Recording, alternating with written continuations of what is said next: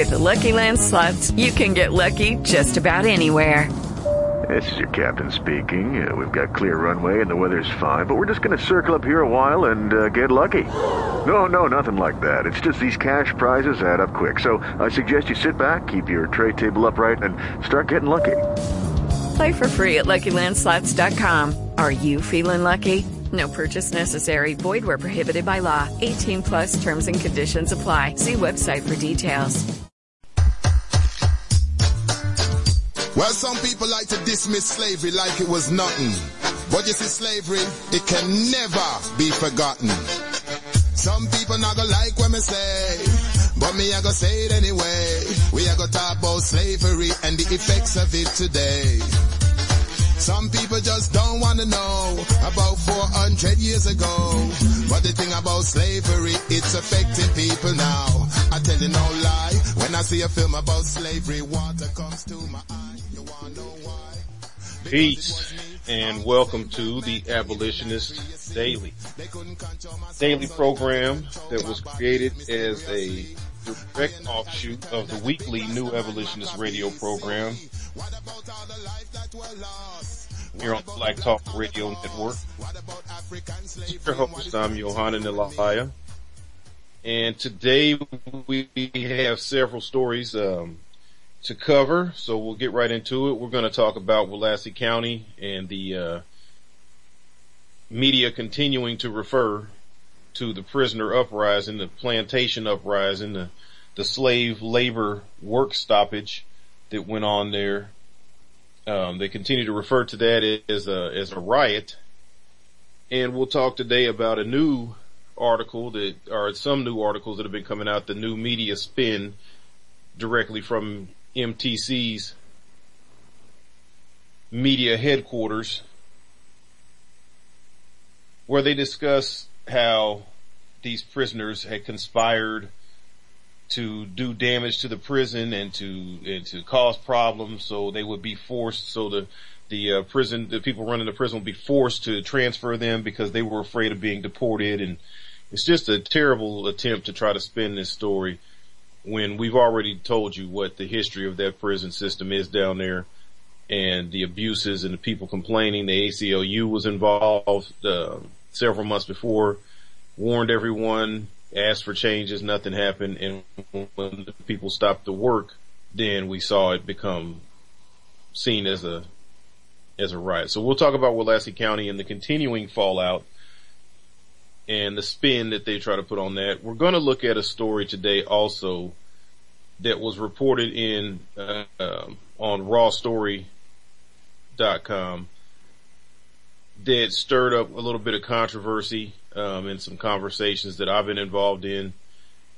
Uh, the gentleman that was sentenced to a life life imprisonment sentence for reportedly having uh, twenty dollars worth of weed. He was caught in a police drug sting, and a lot of people, and I, I mean, I, I, I, do try at least give me credit for that, or at least know that in my mind I'm thinking I try to not racialize the conversation um, every time we talk about slavery, every time we talk about you know prison uh, prison issues that we we discuss here on this program. I'm not intending to make everything about race, but I was surprised this it, as many people of color that I was engaged in the conversation with who were more than happy to throw the man's life away and uh, discussing um, individualism and um, individual successes and you know you, you don't want to uh, don't do the, the crime if you can't do the time type mentality. And uh, that just turned into a longer discussion about um, our sentencing laws who's lobbying for that um, how these things even become illegal in the first place, how once they're illegal, how the sentencing laws affect people, how three strikes came about. I mean, these this type of fundamental foundation level understanding and knowledge of the histories that have led us to what we're dealing with today. And unfortunately, most people aren't aware of these things. So we're going to discuss those things today again, giving you as an abolitionist or potential abolitionist or an abolitionist affiliate or ally of the abolitionism movement, the information that you need to be able to adequately discuss and present the abolitionist claims and participate in the calls to action with the knowledge of what you're really being a part of and what changes you're truly trying to affect. So we're going to go a little bit more into depth discussing not only his case, but like I said, the mandatory minimums, um, how that came about, the sentencing lobby, the whole nine yards. So we'll get into that. Um, we're also going to look at uh, plea deals because in this gentleman's case, he was ultimately sentenced by the, the mandatory minimum requirement, but he did not face a trial. And we know now that 97% of people that are catching these guilty convictions in America are catching them from plea deals. It's not a deal. But we're going to look at the prosecution's tendency towards looking for convictions, worrying about their rates of convictions, worrying about their career path, not necessarily being concerned with actual justice, with feeding into a belief system that preventing crime is something that you do by locking up more people. There's no scientific proof that has ever been linked to that. What you're doing is keeping individuals who at that time had committed crime off the streets and that's fair enough if that's your thing. If that's what we subscribe to as a country, that okay, just keep that guy off the street right now.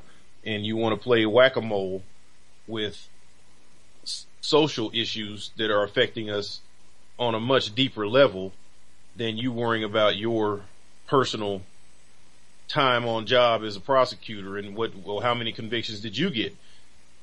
And then waiting on some big landmark murder case or some, you know, particularly uh, sickening case to come during your tenure so you could be known as the one that prosecuted, you know, the, the child murderer or the one that got the, the big corruption case prosecuted successfully and you attach that to thousands of convictions that you were able to get and then you go run for Senate. Then you go and you put your raise your hand for a cabinet appointment. You continue to move up the scale starting from this prosecutor position and destroying communities all over America. So this is really the arc. So we're gonna we're gonna get into that more today, just explaining to you again, you know, how all of this comes about. Because what we deal with in this country is not by happenstance.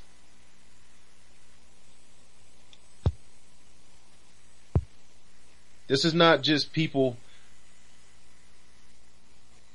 that want to be criminals or should just try harder or should just do better. As one gentleman was uh, dis- uh, discussing with me his credentials and how much work he does in the community, how many families he feeds with with uh, his his uh, food program. He runs charity, and you know this is a this is a problematic mentality for us.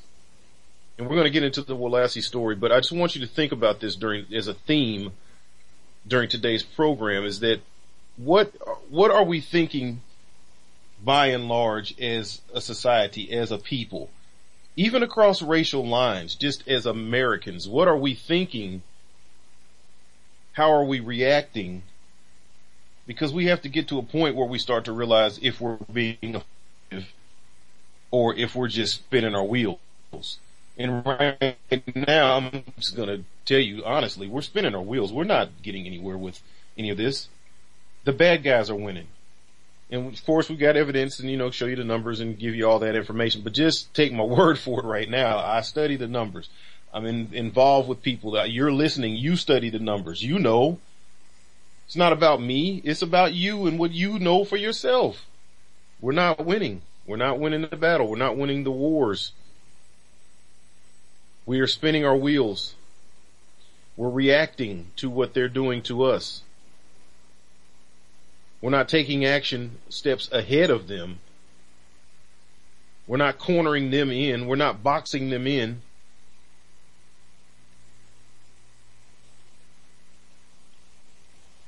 We're on the defensive. We're backpedaling. We're taking major blows, body blows, headshots, rabbit punches, stiff jabs. We're taking them as a society, as the, as the people trying to fight the good fight.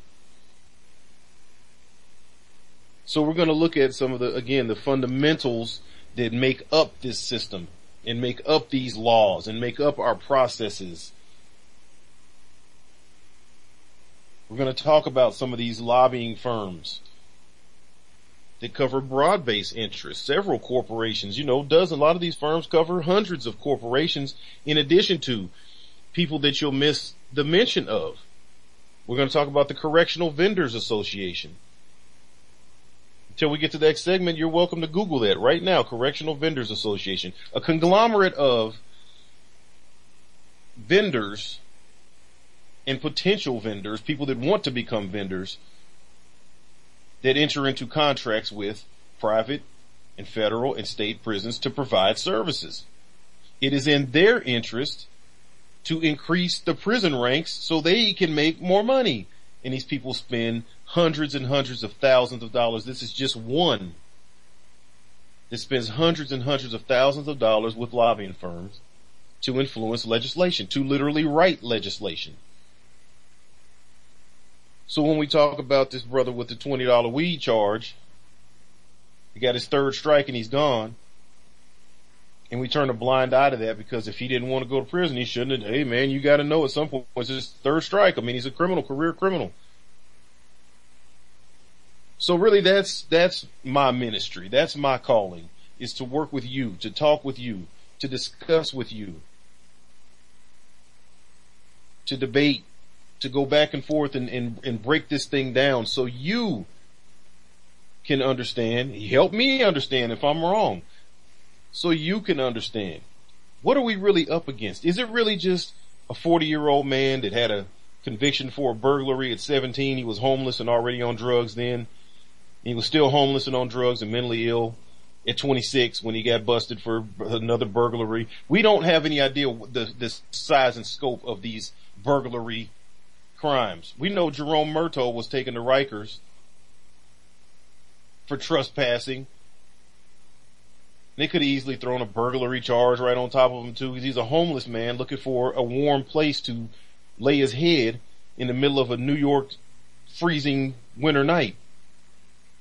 And he got booked into Rikers, and somebody either thought it was funny or thought it was something to just to try to do, or somebody was completely incompetent and he ended up in a in a cell with all the windows and doors and vents completely sealed off. That's pretty crazy. And then the heat was turned up and up and up and up until he literally baked to death.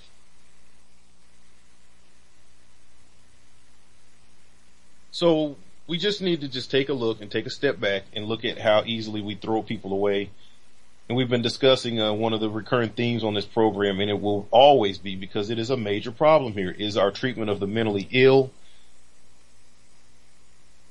And a lot of these people that are getting convicted and contributing to these huge statistics of incarcerated are actually mentally ill people.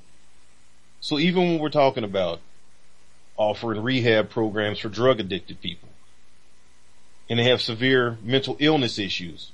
So maybe they get access to psychotropic drugs or something. And they're basically zombied out and they're still homeless. So then we look at how can we work in programs to get them some kind of place to stay. We're talking about very, I mean, seriously deep levels of care. So I want it to always be out in the open between you and me and the world if you're willing to be open and honest, I'm willing to be open and honest. I'm willing to tell you how I feel. I'm willing to be honest with you. Put me on the record. Come hell or high water, you know where I stood. You know where this movement stands. on these issues. But if you could honestly give a damn about these types of things, then at least be adult enough, have the cojones to come out and say, look man, I don't care. I'm not interested in being a part of a society that, that finds a way to look after people that have serious mental problems. People getting raped, molested, robbed, beaten, stabbed on the streets, already homeless, already hopeless, already not even a part of society, suffering mental illness as it is, just being, if you're in the situation you're in now and you live in your life and your things are going well and you're perfect and you're doing everything right, like the brother that was telling me about his charity organization. Okay, you're doing everything right. He also uh, made sure to let me know that he had spent some time in prison. So this makes him even more of a expert on how you don't have to go if you don't want to go. Well, if you're not mentally ill, sir, number one, it kind of makes you look silly if you're going and this person who's mentally ill is there too. I mean, one of you has sense enough to know better. So, okay, you went. You got out and you vowed never to go again. So now you're to get your John Henry on. For black folks in particular in America, that is one of the most ridiculous fallacies we continue to believe in. If you just work hard, if you just keep working hard,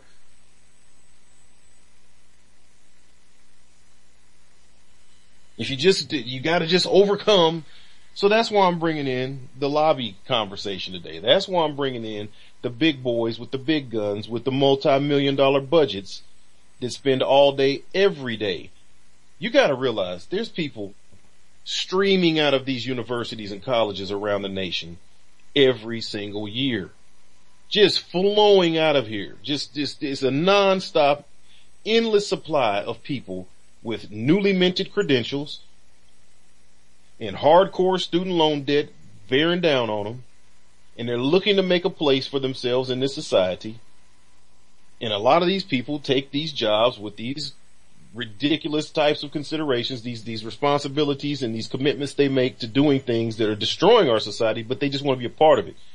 So when you look at all these people that are lobbying and spit, they're taking these salaries and taking this money so they can be a part of the system, they're not hearing from you. They hear from me, it's just listening to me piss and moan and complain because I don't have a million dollars. we're attempting to continue to build and flesh out effective think tanks for the abolitionist movement, for various attempts at uh, uh, autonomous movements where we can attempt advocacy for the underserved and underprivileged. Yes, those are things that we're working on just like our ancestors before us were constantly working on over their entire lifetimes, trying to find ways to advocate for the underserved and the abused, the oppressed. But if you look at the, at the history, it's very rare to find the activists and the abolitionists with the big budgets to influence policy in this country. And not much has changed. I tell you most every day about this network, Black Talk Radio Network. If you like what you hear on this network, please take time out to visit blacktalkradionetwork.com, blacktalkmediaproject.org, and look into how you can make a, it's a simple click on a click. It's a click. Make a click and make a donation to the to the uh, 2015 fundraiser.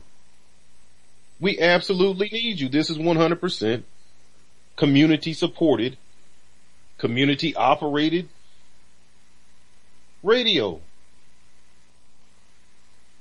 We don't have associations and, and take advertising dollars from people that have their re- requirements of what we're going to say and where to draw the line about what we can talk about.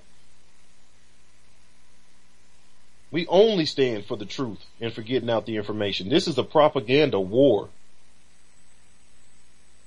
And if you're benefiting from it, we have a network that has as many as 30,000 people visited from month to month. Regularly 15 to 20,000 people visiting month to month regularly. It is not some huge undertaking to consider giving a dollar and then the next person give a dollar. Few people give five dollars. Pretty soon we have what we need to run the station for the next year. Make a $12 commitment, a dollar a month for 12 months. Cause where else, where else are you going to hear this information? Where else are you going to learn to fight your oppressors? Over the course of my life, I've participated in martial arts training, combat training. These things cost money. Hell, I'd be on Bruce Lee's level right now if I was rich. Cause I could afford to keep going to dojo. I could afford to keep going to the gym. Half the time you're making a decision about gas money or spend that 75, $100, whatever, to keep your membership going another month. Cause you care about something so much, you want to make yourself better. You want to be able to defend yourself. You want to be strong. You want to be healthy. You want to be able to take care of your responsibilities. So you invest. And that's all we're talking about with the Black Talk Radio Network is, is make an investment because what we share with you here can change our world. That's all we're here for. It's not so you can hear me talking about whatever for two hours a day. We're trying to change this society. Cause what we got going on right now is a mess. I'm just going to leave it at that. What we got going on right now is a sin and a shame. Criminal. So we'll get into it. Soapbox, uh, soapbox number one stepped off. We'll get into it. Uh, Willacy County, we've been covering it at length on this program. MTC Management and Training Corporation, who manages that um, facility, came out with some new spin for the story. And in an article out of expressnews.com, it's originally a San Antonio Ex- Express News article. They have a headline that says prison company inmates in Willacy County may have planned riot. It says a group of inmates who apparently feared for their safety upon deport- deportation to Mexico See how they set it up right off the top. Just kick right in. This is their premise. These inmates apparently feared for their safety if when they get deported back to Mexico may have orchestrated a prison uprising that destroyed much of the Willacy County Correctional Center last month, according to a preliminary investigation by the prison company that ran the trouble facility. Okay. Pretty sure I don't have to tell you how unreliable we investigate our own situation situations usually are. How often do people really truly find themselves guilty of anything when they're allowed to investigate themselves? It starts in childhood. If your mom and dad told you to investigate the crime that they're saying you committed, who ate the cookies, I want you to tell me who ate the cookies. Go find out who stole those quarters out of my coin purse, go find out, uh, I just, it wasn't me and I don't know who did it. And I mean, it starts in childhood. Who's going to tell on themselves if they know they can get away with it? Honest people don't do it to begin with. So dishonest people do it and then you expect them to tell. We've told you how dishonest MTC is. Criminal. Their own guards were caught smuggling 28 people in marked detention center vehicles with their uniforms on. And now you want to tell us that you investigated and you found that, oh, what it was is these people were, they were trying to, they were trying to, um, uh, make sure they didn't get deported back to where they were afraid to go back to their home country. So that's why they destroyed the property and they forced us to deport them. It's a lot of projection. Utah-based Management and Training Corporation said interviews with former inmates point to a small group of influ- influential prisoners who had allegedly planned the February 20th riot to force their transfer to other facilities and ultimately influence the location of their deportation. Those prisoners set out to cause significant damage to the living area of the prison and instructed others to blame their actions on poor medical treatment. Wow. As many as 2,000 inmates refused to work and set fires to bedding in some of the Kevlar tent structures where they were housed. MTC defended its medical services Monday, stating it had provided care that was accredited by the American Correctional Association and the Joint Commission, and that surveys found inmates were satisfied with the medical care they've been receiving. For all they knew, everybody was happy. It was working good.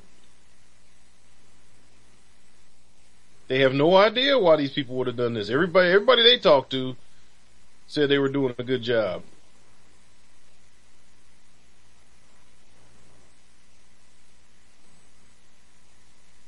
So somehow they've cut a deal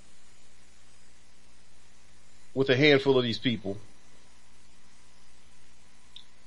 And they've agreed to sign off on whatever story MTC has, has drummed up so they can get some media coverage on this thing and spin this thing back around.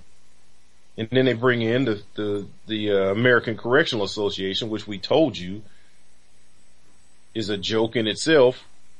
Christopher Epps was once the president. He's now guilty, found guilty of criminal conspiracy and fraud in running the Mississippi State Prison.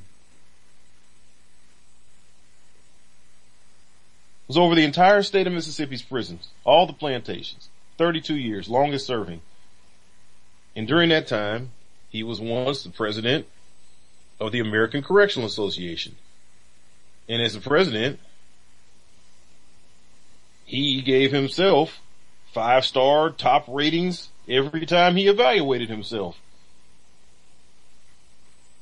And Mississippi is right up there in the top of the ranks as some of the worst prison gulags on the face of this planet.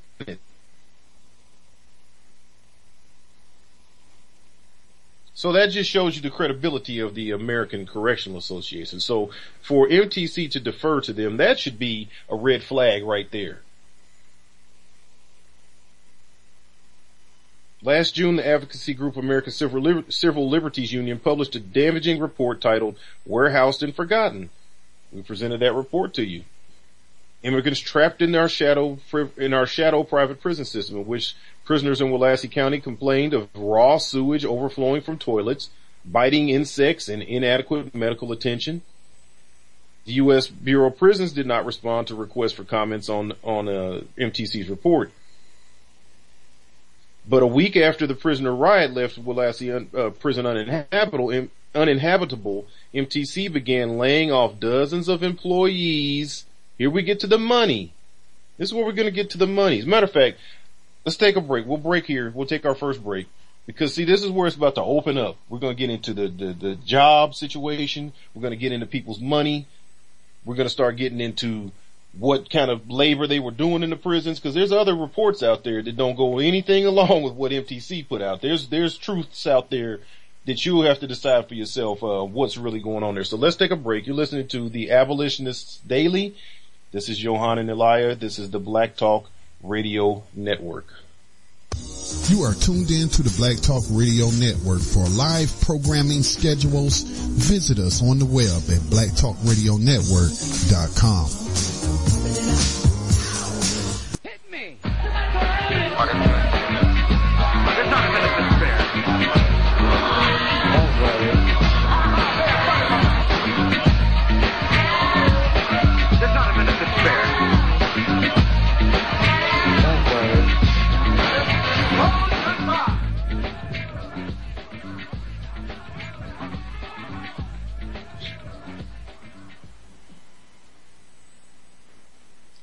Welcome back. This is the Abolitionist Daily. I am your host, Johan Elia. This is the Black Talk Radio Network. I'm going to give out the phone line because uh, this is going to be a lot of stories today, and it's always open for you to call in if you hear anything that uh, piques your interest or you want to add to the conversation, be it questions or, or you want to debate me or tell me I'm wrong somehow. I don't know everything. I'm not. I've been told that I come across as a person that thinks I maybe know everything. But what I try to be is well informed. That's really what I strive for. I don't want to upset people or run people off. I just want to be well informed for my own well-being. And if I have information, I'm willing to share it with you and it's all in love. But if something you hear here doesn't jive with you, please call in. If you love what you hear on this program, please call in. Tell us your thoughts. Area code 712 775 7035. The access code is 367526 pound. Hit star six and then one and you will be on the air. So before we uh, took the break, we were just getting into the meat of it because okay, we have uh, MTC with their propaganda campaign. They're they've gotten past the damage control of moving the bodies, finding out who did what. You know, they've gotten past. They took took a couple weeks to assess the damage, and they found you know where they could send the people. So they've got they've got the the collateral, human collateral, in in their facilities basically handled. So now it's time for phase two in their campaign. Now they begin the propaganda war. See, the media took that under on their own and ran with it for about a week or so. That's what the media is good for. They don't, they can't think for themselves, by and large. They can take a, their dog and can take a bone and run with it for a while, but then you got to give them another. You got to throw the stick again and give them something new. So they and nobody really investigated in major, you know, with a mainstream media what's been going on. I'm yet to see uh, reports coming off of you know the major cable news networks or whatever. It's almost as though this isn't happening or they don't care. But they will readily report on the immigration situation, the border crisis, you know, these headline stories they can blow out and miseducate an entire nation of otherwise indifferent and apathetic, selfish people that feel like none of this affects them, but then they want to piss and moan when the new budget comes out and it funds this crap. They want to piss and moan and badmouth Obama, badmouth Holder, badmouth the Congress.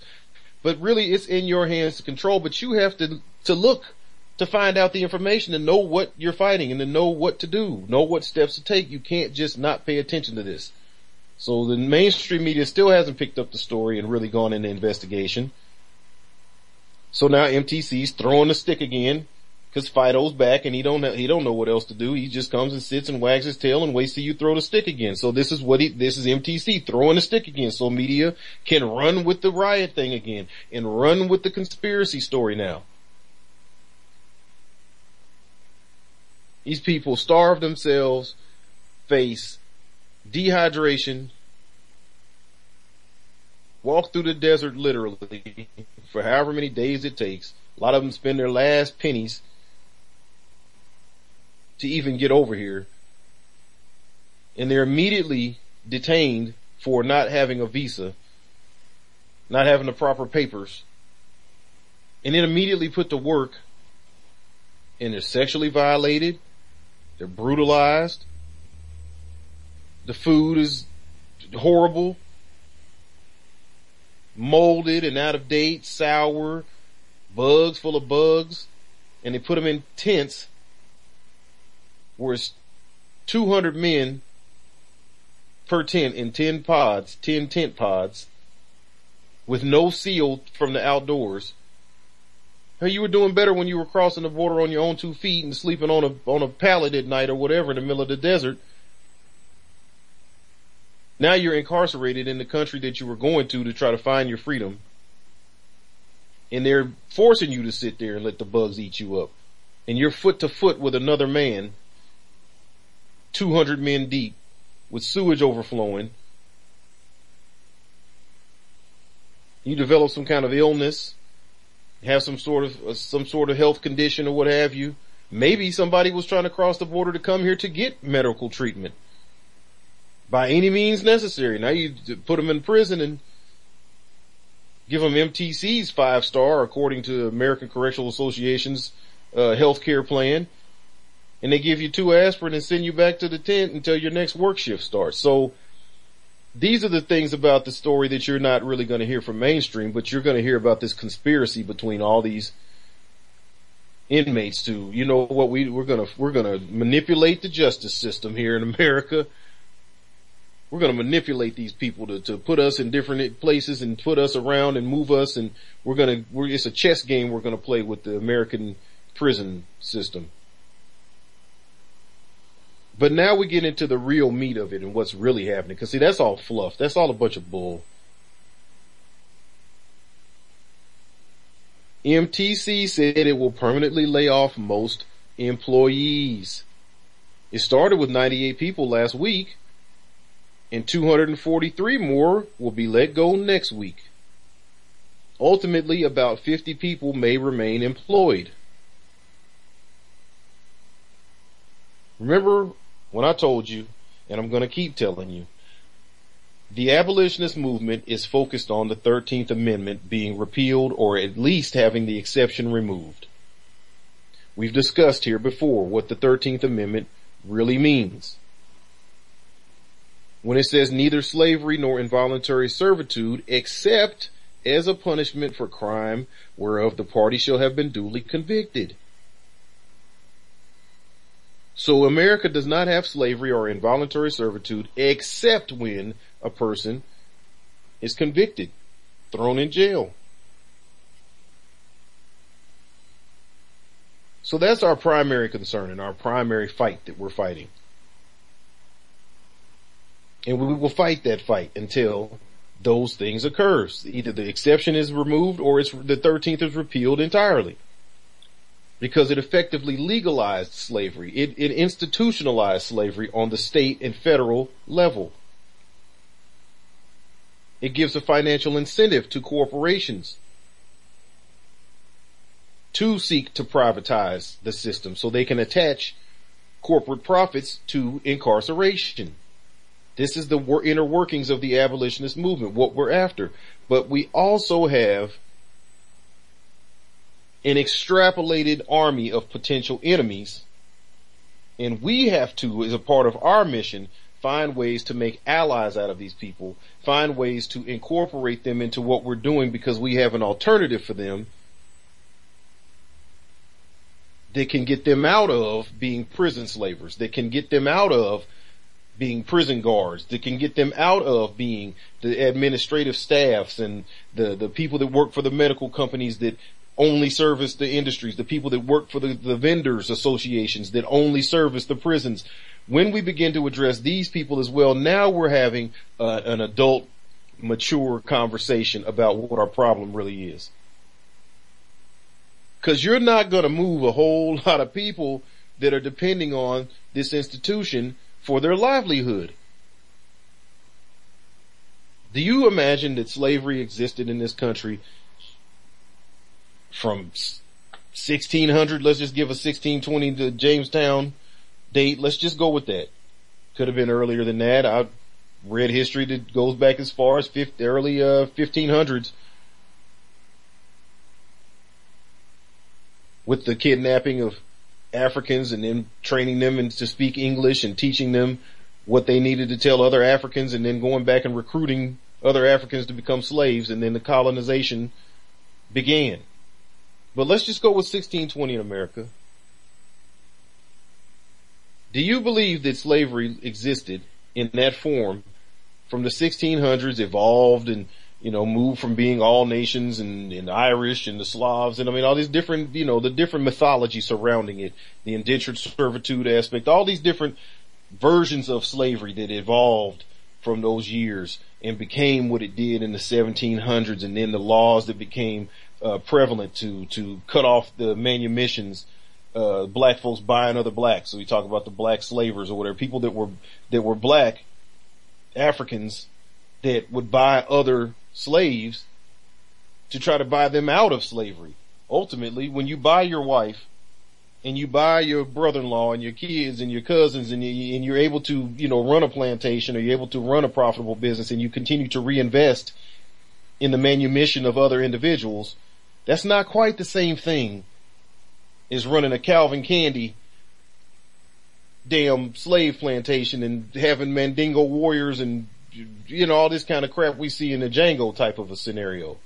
It's not really the same, But do you think that slavery went on for these hundreds and hundreds of years? My point is, do you think this went on like this because people had other job opportunities? Hell, the people that were the wealthiest in the country were only able to get wealth based on free labor and stealing resources and land. So if you weren't that high up on the totem pole, it's just like today. You needed a job. So hell yeah, I'm, at some point I'm gonna go ahead and become a slave catcher. So now I'm 1650s Boston, taking money from this wealthy landowner to be a slave catcher, and I'm gonna go around and go round up these slaves. And with no oversight, and with this being an evil occupation at its core, so that's the thing that people don't realize is that you're associating with something that is evil in its root, at its base. The enslavement of other people is just gonna be evil and it's only gonna make you evil. See, in America, we can look at, at criminals. We can look at drug dealers. I ask the question all the time. Which is worse, the drug dealers or the drug users? Because uh, you can keep getting rid of drug dealers, but people still want to use drugs. So why do we look so down on drug dealers? They need a job. You need to be looking at these prison slavers worse than you do crack dealers. If you believe that crack is evil and it's destroying our communities, why don't you make the connection between people who enslave others, incarcerate others so they can be enslaved and generate a profit off of their incarceration is destroying our communities. It's destroying our communities. The vast majority of people who are being incarcerated for low level drug offenses, non-violent, victimless crimes, where it either has to do with their own addiction, their own recreational use, their own possession of paraphernalia associated with the use, their own supplying friends or family or whatever with the product on a infinitesimally small scale. Our damn CIA moves in megatons of this crap. Hell, Mitch McConnell had 90, I think 90 tons or what do he have on a, on a boat he owns? I don't see anybody uh, calling him a drug dealer and getting rid of him.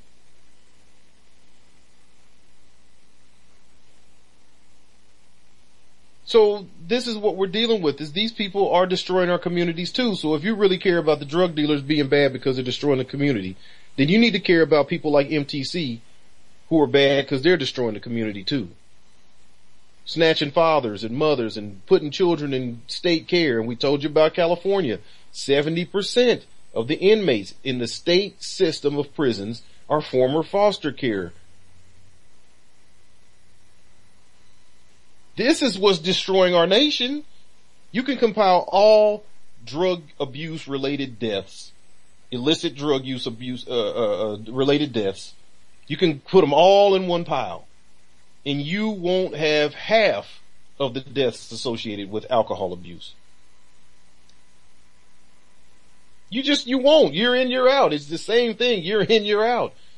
What is it? A, a total of them all put together? Heroin, crack, meth, uh, marijuana, what, I don't know, everything everybody, PCP, everything everybody uses, put it all in a pile and you, you might get what, 20,000 people in a year, I guess?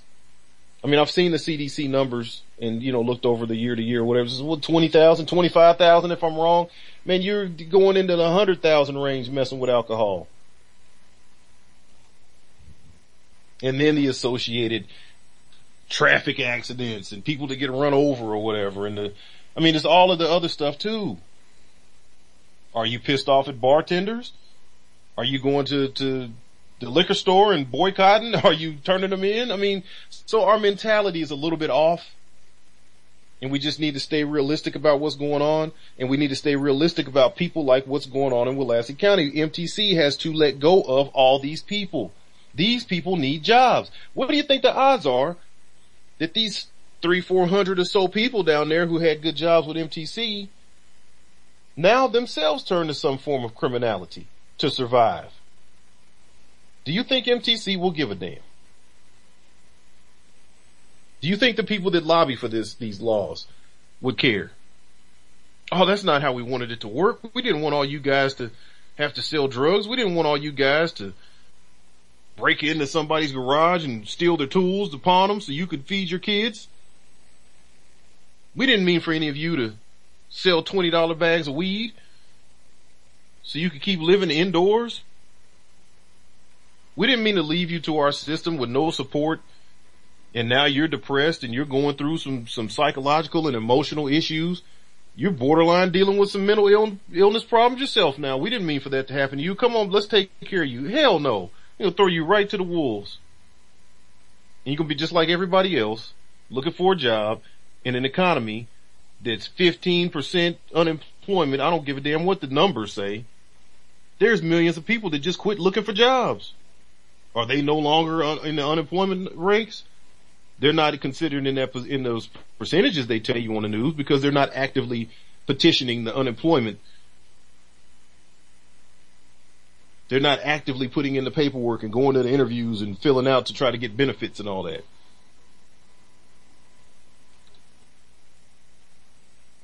So this is what we're dealing with. Now these people are out of jobs and that's a huge problem.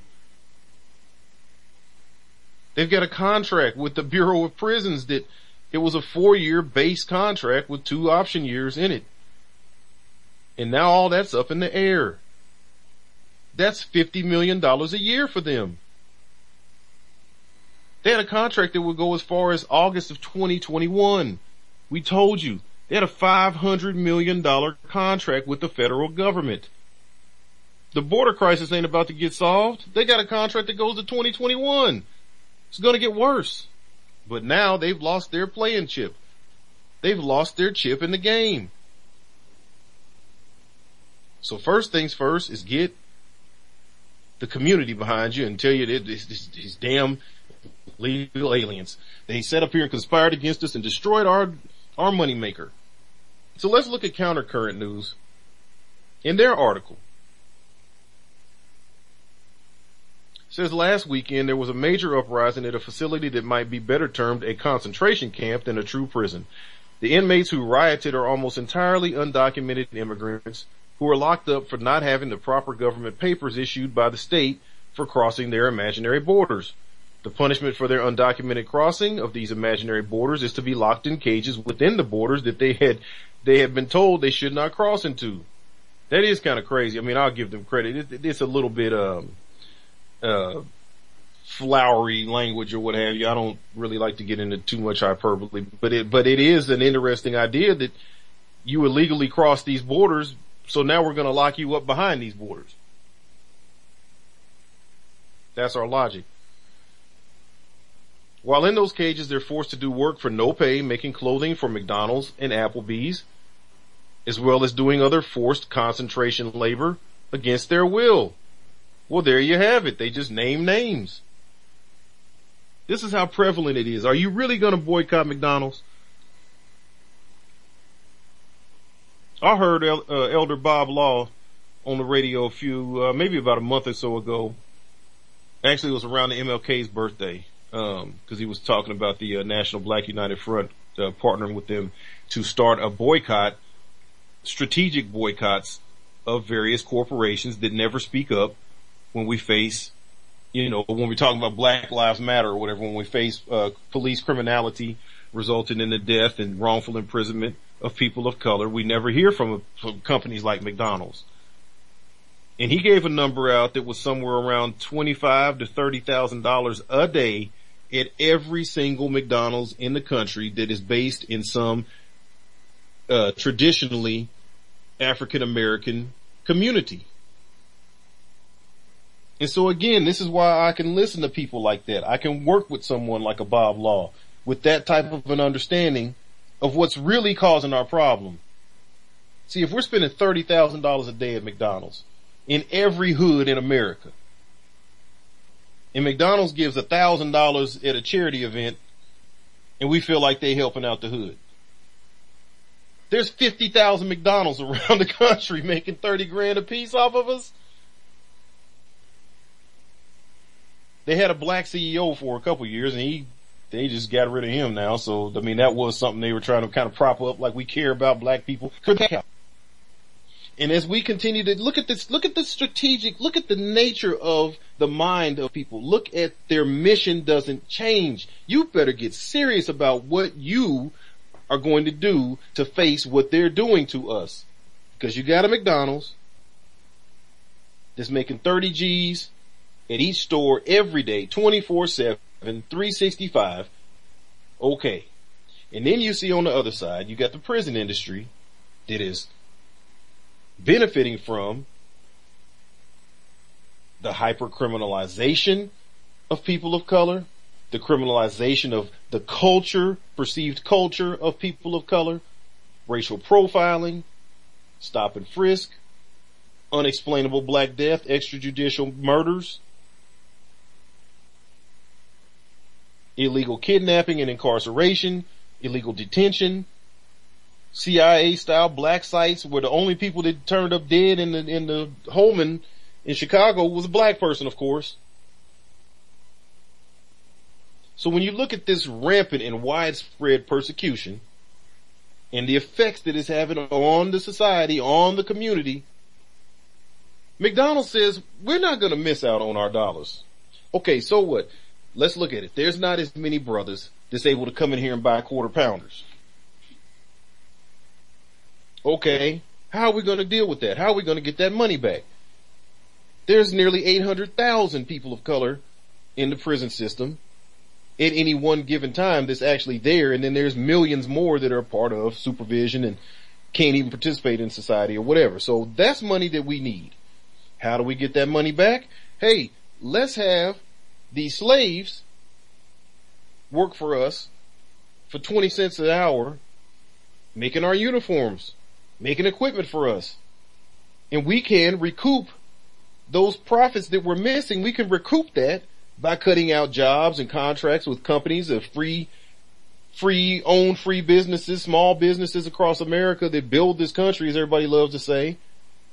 We can cut that small businessman right the hell on out the picture. He's charging us $10 a piece for these uniforms and we can get these shits made for 20 cents an hour and never pay another sick day, never pay another health care, never pay for another vacation. The orders are never messed up, never missed, never until the slaves revolt like in Willacy County. Oh, well now y'all better figure it out because we got to figure out who's going to make our uniforms. So they lose the money on the front end. They still go back and go get the money through slavery on the back end. But your response to this is, hey man, you see they set up against us. Just don't do crime. And in this case, we're talking about the people that are crossing the borders and, and being detained. So that's who the slaves are in this case. And as I told the Latino community, the Latino listener out there, you need to get serious about slavery in America while you breaking your back to get across the Rio Grande. You need to get your head off of the Dream Act, wake up from the dream, and check out Operation Streamline. Check out Operation Modern Day Slavery in America and look at the numbers and how they affect. You're still people of color. Look at your breakdown, Latino community in this. So we're talking about Willacy County and we're talking about what's going on with them. But this is going across the board. Everybody's getting a little, little chunk taken out of their community to feed really the Wall Street beast, which Wall Street itself sits till this day on top of slave graves. How do you think the slaves got there when they built the street and built the buildings? It was a slave market. See, I know some people, this sounds absolutely insane. It, it, how could this make sense? How could this be? I wish I had a pill for cognitive dissonance. I wouldn't even charge you for it.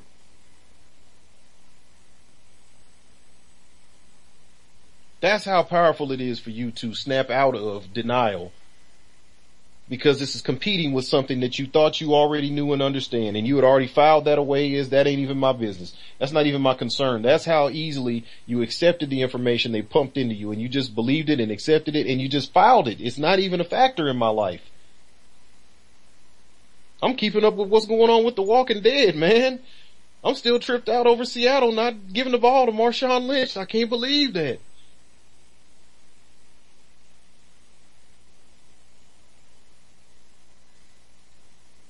I'm waiting for my next mail order piece of electronics. I mean, I saw this fancy new phone. I mean, this is what your mind is on. And you got a number two. As they continue to perfect and streamline the process, we know from previous history they're just gonna crank it up when it runs better and better on its own. Right now, still got a few bugs. Right now, there's still abolitionists out here. Right now, there's still advocacy groups out here fighting a good fight getting judgments, winning lawsuits, kind of beating them back a little bit here and there, but this thing is not going away. And the way we can make it go away is everybody get involved and beat these people back and out of existence. Stop what's happening. We just told you Willacy County Correctional Center has had these people working for McDonald's and for Applebee's and for some other places they didn't even name, but those two for sure. What the hell is going on in America that we are contracting with our top blue chip stocks, Fortune 500 major earners for the last 50 years, last 70 years, last 100 years across the board. These are the foundations of business. This is too big to fail,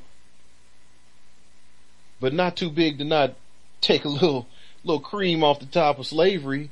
See, it's too big to fail when it's the banks and then we gotta pay out a trillion dollars to, to keep them floating, completely devalue our, our currency just to keep the illusion of these banks working, even though they weren't operating healthily and they were operating illegally and taking advantage of us to do it. Now we get to bail them out. But what about this cream they're taking off the top This is slavery that's destroying the communities and taking away the jobs? So here we have evidence of what I've was been telling you is true. Got these people in there, 3,000 people in jail in a tent city working for McDonald's, working for Applebee's.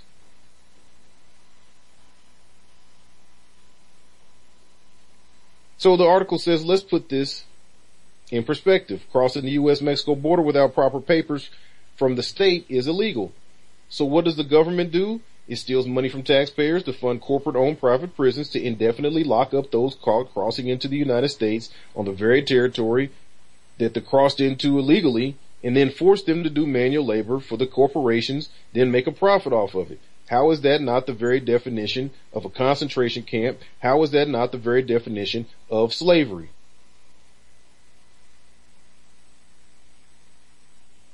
FBI spokesman Eric Vasys said that the situation is not resolved even though we're moving to a peaceful resolution, but it's still not resolved. They're still figuring out how this thing's going to shake out. So there you have it. Evidence of modern day slavery and human trafficking. Plain and simple. Evidence of information that we can use so we can start fighting. Cause again, it wasn't just about the living quarters. Cause inmates told them long time ago, the ACLU when they went in, the people told them, they wash our clothes in the same water that they wash and use the chemicals to clean the mops and the industrial cleaning equipment. Everything just goes in. If you've ever had a bad detergent episode, you itching and scratching, got a rash, break out everything. I've had it happen before to switch from Tide to, to Cheer. And the powder just don't, it doesn't work well with your skin. So no, we're not saying you gotta baby these people, but who cleans up shit with a mop and then puts your, you wanna put your shirt in there and wash the shirt with the shit with the mop and with the, Everything else, no. You don't need to do these kind of little things to, to treat people like this. Insects and spiders crawling into the tent. Excessive solitary confinement, placed in the hole, just for asking for some new shoes or asking for some food. Prisoners reporting that solitary drove them to hurt themselves or even attempt suicide. People could be heard screaming and kicking the doors all day long. Basic lack of medical care. One man said, if you got a toothache, the only thing you're going to get is an extraction if you can get that. So they go to the staff to ask for a diagnosis for serious pain. They get handed a Tylenol and told to go away. One man was told he had hepatitis and two years passed and he never got any kind of treatment for it. None of this stopped them, but when they stopped working for McDonald's, all hell broke loose. You're listening to the Abolitionist Daily. This is Johanna and Elia. This is the Black Talk Radio Network. We'll be right back. This is Ron Hayes with Hood News, and you're listening to the Black Talk Radio Network. Stay tuned.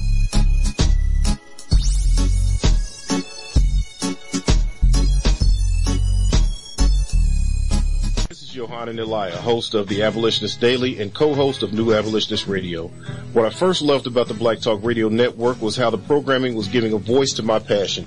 I loved that the broadcasts were able to teach me ways that I could help build a community that I want to be a part of. Now, just a few years later, and the Black Talk Radio Network features my voice, and I understand how valuable it is in changing lives.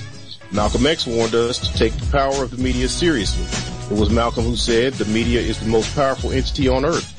They have the power to make the innocent guilty and to make the guilty innocent. He wasn't lying, and we know that it takes a strong and consistent media force to compete with the negative images and messages of misinformation which flow throughout the mainstream day and night.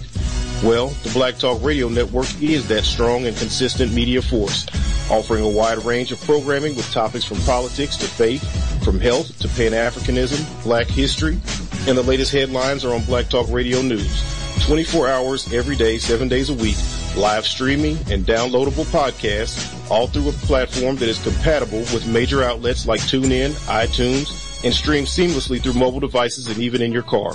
We do all we can to fulfill our end researching, studying topics in depth so we can give informed commentary, inviting guests who are leaders in their professional and academic fields so we can hear from the experts. And when it comes to the grassroots, no one makes more connections and establishes relationships with the folks who are in the streets and at the meetings, the people who are actively protesting, agitating for a better world, and activating minds to join the struggle. In all of this, though, we need your help to make sure the message continues to go out all across this nation and across the world. The Black Talk Radio Network is listened to by tens of thousands of faithful listeners and adding new listeners every day.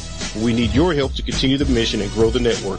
Come to the website blacktalkradionetwork.com or blacktalkmediaproject.org and click on the link to donate. Let's make sure we keep this new media going forward and as we go forward into this new millennium.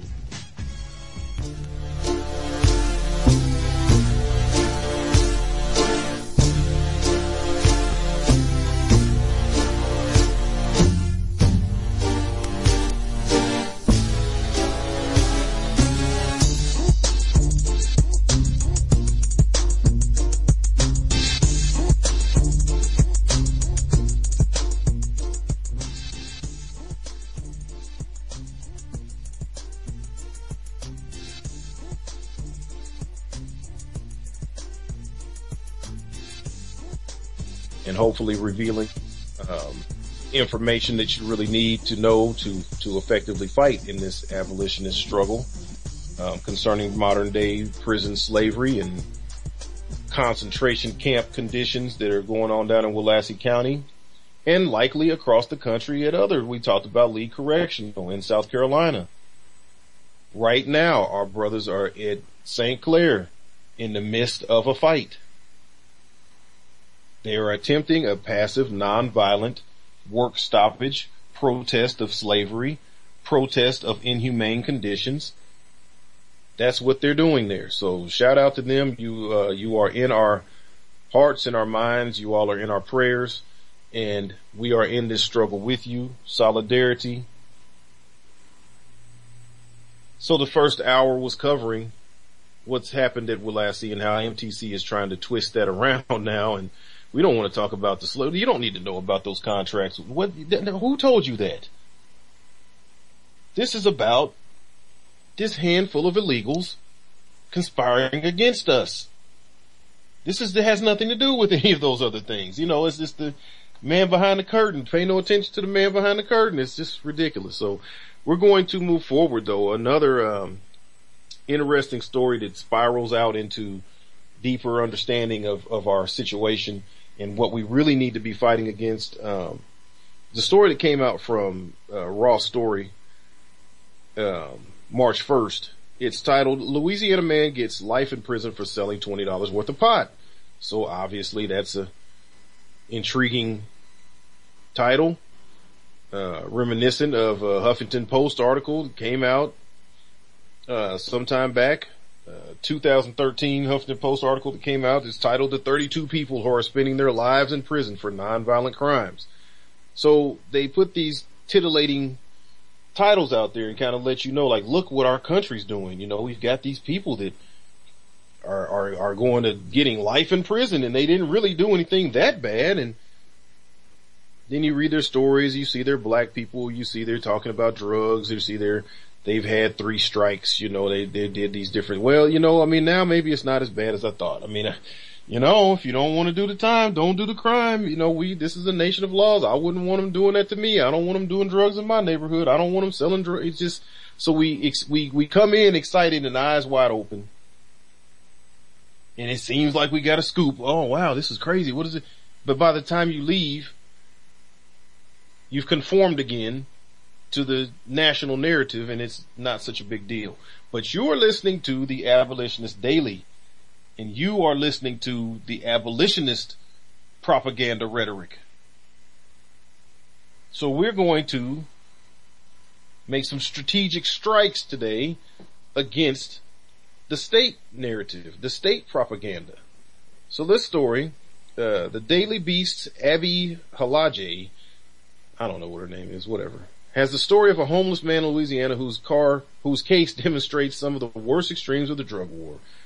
Fate Vincent Winslow, a 41 year old homeless black man, was hungry on September 5, 2008, along with the man he called Perdue. He was the target of a sting by an undercover cop pretending to look for marijuana and a prostitute. Although Perdue was never arrested, Winslow was. Citing his previous nonviolent felonies, a burglary at age 17, a burglary at age 26, and a cocaine possession bust in 2004, a judge sentenced him to life imprisonment with hard labor. Damn. Struck out.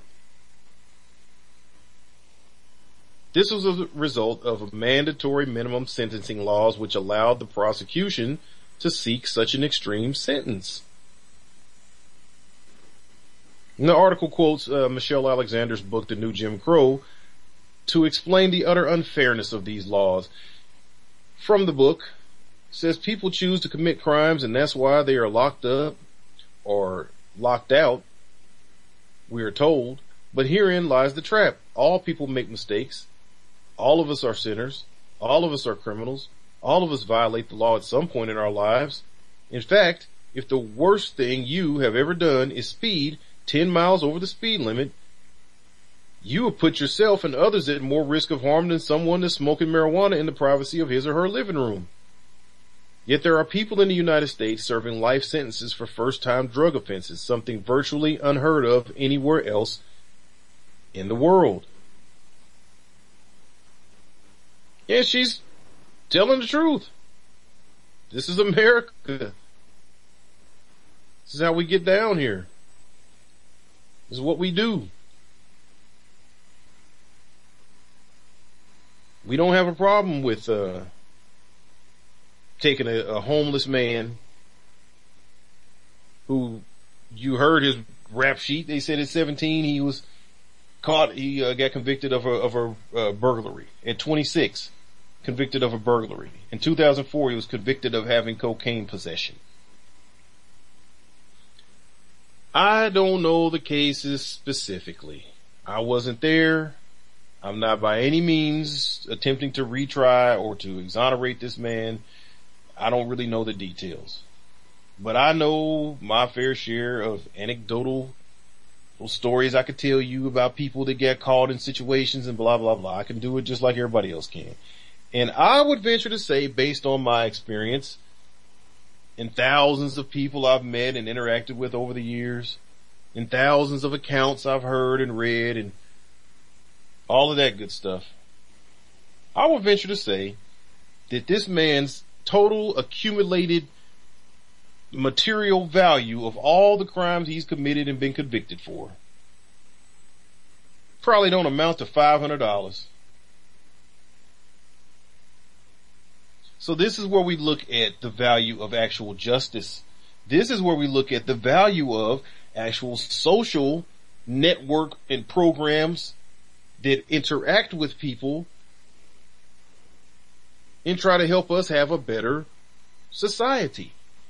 Because this man has serious mental illness.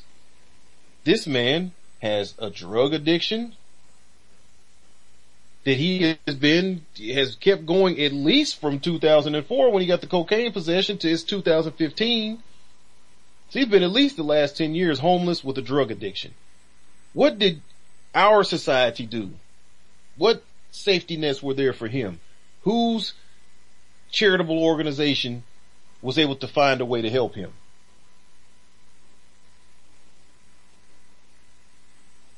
This is something we have to get serious about. This is as serious as, as all this fighting and struggling we do for the LGBT concerns. Because see, LGBT is not the mainstream. That's not everybody. But they sure as hell get the fight on the front line. And we sure as hell change laws and make sure that we take care of them. This country will come to a halt if you were to exclude people that live the quote unquote alternative lifestyle by whatever you want to call it, if it's their choice, if they're born, that none of that matters because they're going to get political protection. They're going to get political conformity to help work with them to make sure they get the best quality of life possible. You have these homeless people like our brother here in this story, Mr. Winslow, 41 years old, he was 17 years old when he first got his first conviction. It's very likely he was poor. It's very likely he's estranged from his family. It's very likely he has struggled to be able to find any type of work.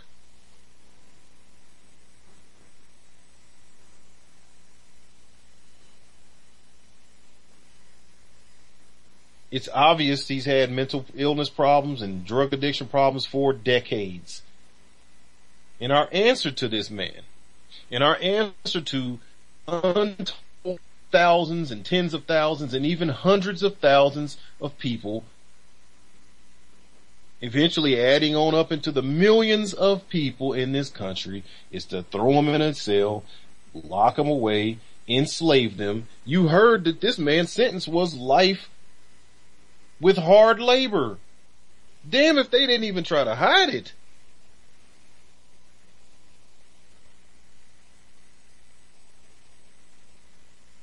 And he's been the marginalized for all these years. He's been on the outside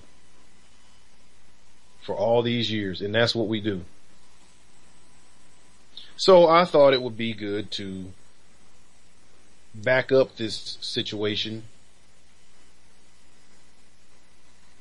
to look at what surrounds this situation and how these mandatory minimums, how all this lobbying, how all these people are victimized, all these people that just need to make better decisions,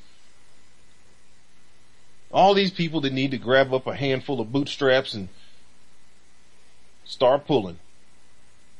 How do we continue to in America have so many cases of people that are failing without looking at these systems that are in place that are failing these people? So we're going to look at these systems. First on my list is a group called the Correctional Vendors Association, which is an organization that represents companies that use prison labor to produce everything from furniture to clothing and all sorts of goods. In just one year, the CVA spent $240,000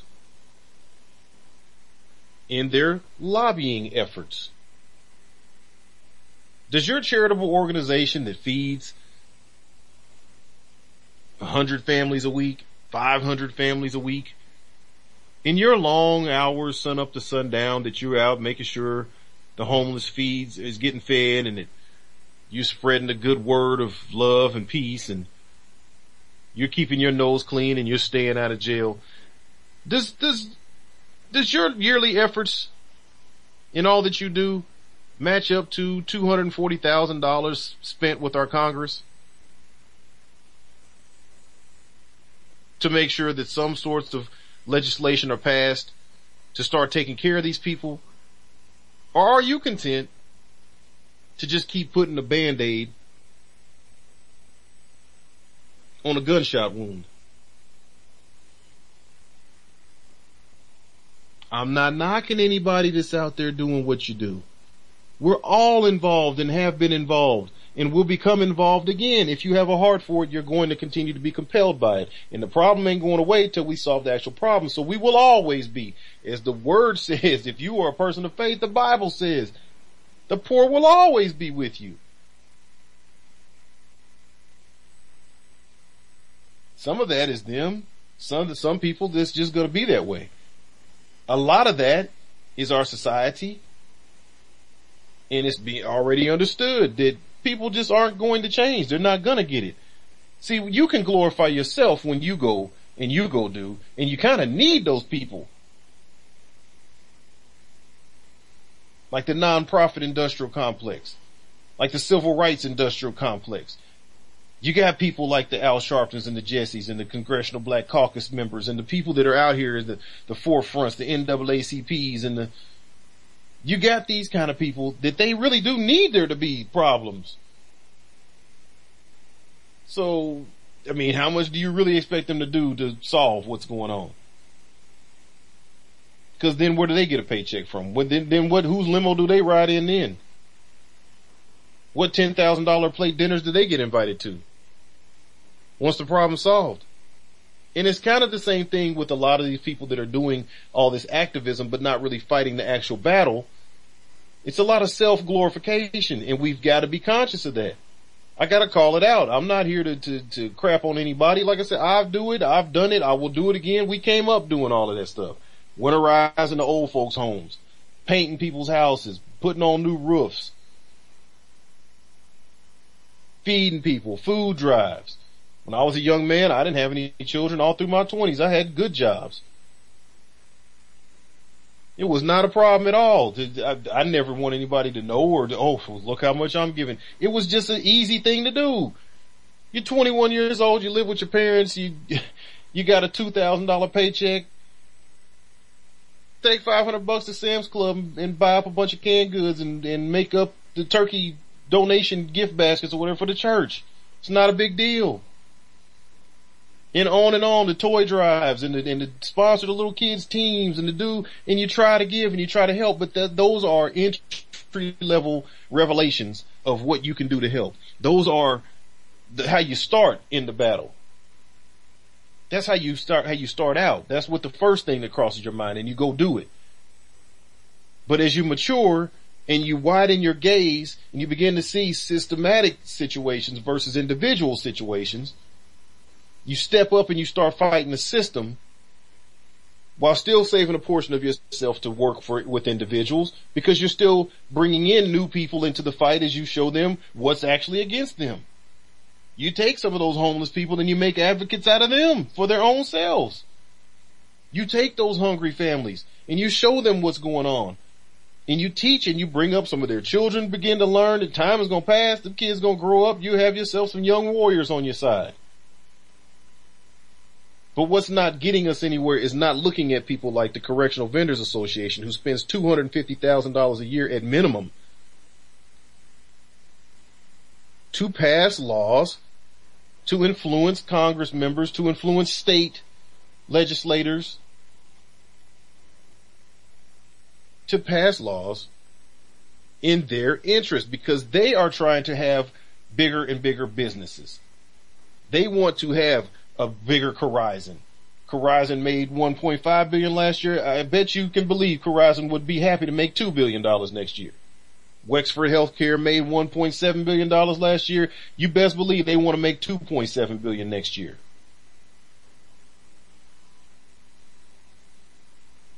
Aramark, the Keefe Group, Hell, Free Alabama was telling us Dick Cheney's got his name on some work center in one of the prisons. These people want to get more and more money. So the way you get money is sometimes it takes some money and you got to put some money into influence sentencing. says the organization is interested in shaping the outcome of the Justice Safety Valve Act, or S619, a bill that was proposed by Senators Patrick Leahy and, and Rand Paul to allow judges to impose a sentence below the mandatory minimum in many cases. And they want to combat that. Do you see what we're, do you see what we're dealing with? Make the leap. Just, just trust me. I know it's dark and it looks like a, it's like the scene from uh, the Matrix when he jumps off the building the first time and shows him, you know, hey man, just do it. You can make it. Just make the leap. I made the leap. I'm on the other side. I'm looking back at you. I see you. Come on over. You can do it. Just jump. Don't look down. Look at me and come on over here. This is just one organization that represents an association of vendors that spends $250,000 to stop Patrick Leahy and Rand Paul from passing one little bill that will affect sentencing, lowering it, including drug related offenses.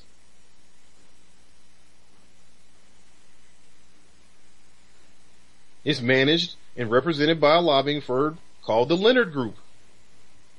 They never want to speak about this. They never take any phone calls or emails. They don't, why would they talk about it? They're getting paid. They don't need to tell you their business.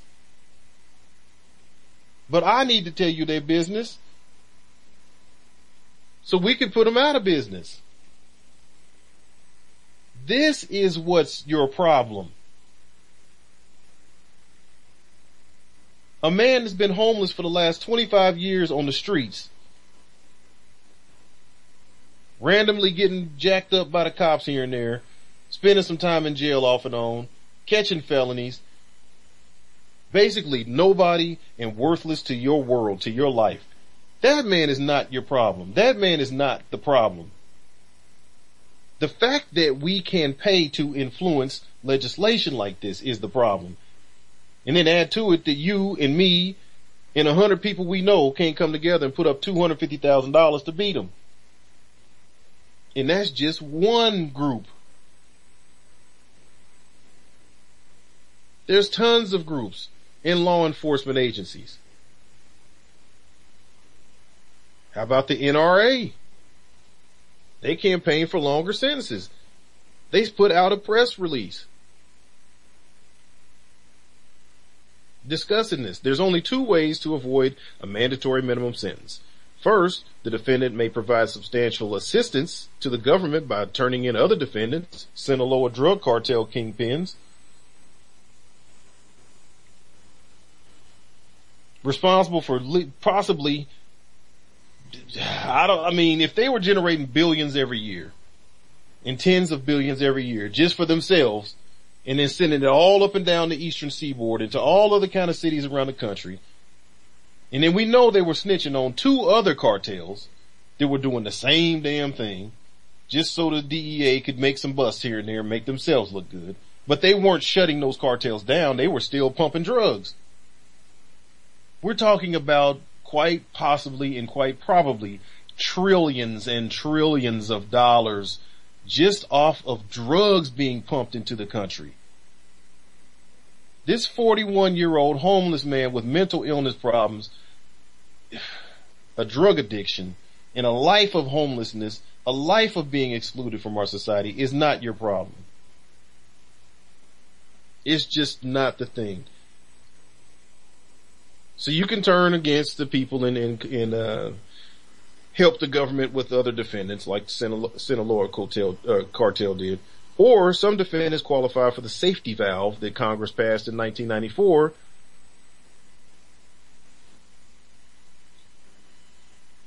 you can get the safety valve that they put in place to address the excessive sentences that are served by nonviolent drug offenders. See, a lot of people like, like Mr. Winslow, you're not getting the safety valve and they don't want you to testify on nobody else. He told you his buddy that was right there with him, Perdue, they didn't even arrest him. So what the hell, who was he gonna snitch on? What safety valve is to be to keep him from getting a lifetime sentence? Nothing. If the judge finds the defendant is a low-level nonviolent first-time offender who qualifies for the safety valve, the defendant may be sentenced under the sentencing guidelines instead of the mandatory minimum sentencing law. Although the safety valve is a step in the right direction, the criteria for eligibility is very narrow, so thousands of nonviolent drug defendants are still sent to prison for decades under mandatory sentencing. So they just told you in their own statement, yeah, it's there, but it's very, very narrow. And who did that? Who made that very, very narrow? The NRA. Who made that very, very narrow? See, somebody put that out there originally as one form of legislation. And when they couldn't stop it, they just altered the legislation to make it not as effective. And so it's kind of a win-win for everybody involved except the person that's going to prison because the congressman gets to look like he's a reformer. He gets to tout this bill that he got passed because it does uh, absolutely have some room to help out to, to, to ease the pain. And then the lobbyist remains nameless unless you listen to New Abolitionist Radio, unless you listen to the Abolitionist Daily. The lobbyists are nameless and they actually got to keep the laws where it really doesn't affect their money tree. This is what you're fighting. So you don't have to worry about Mr. Winslow serving a life sentence and the blood on your hands for turning a blind eye. If you stop this type of predatory laws.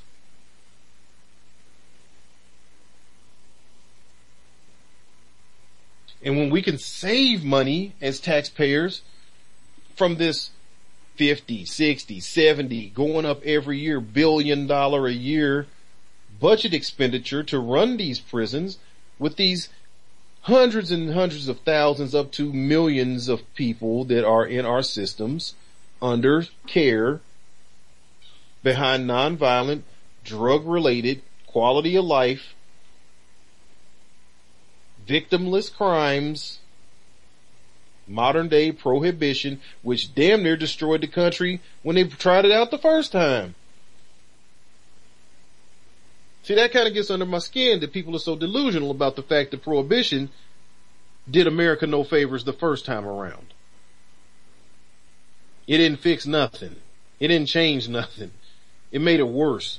We had the worst crime, gang violence, mafia violence, bloodshed, police corruption, jails and prisons filling up, creating criminals. During those years that they had alcohol prohibition. It's never going to make sense what we're trying to do with this. It's never going to make sense. It's just not, it's just not going to make sense. Federal prison industries. We told you about them. $900 million in goods for various contractors, including all that military contracting. And the people earn between 12 cents to 40 cents an hour. And it destroys American business and free labor. This is your problem, free citizen. America would be business owner. This is what you're fighting against. You don't need a war on drugs.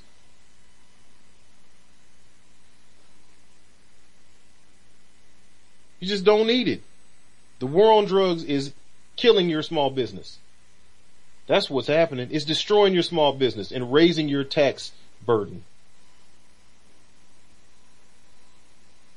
We're going to take another break.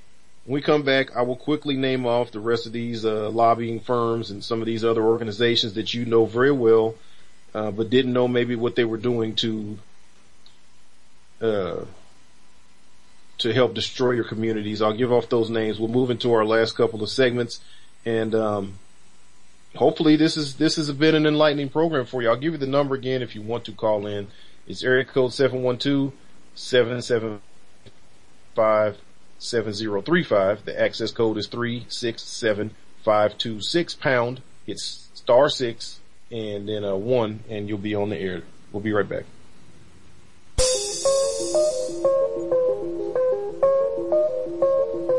This is Brother Elliot, of Time for an Awakening, and you're listening to Black Talk Radio Network, new media for the new millennium.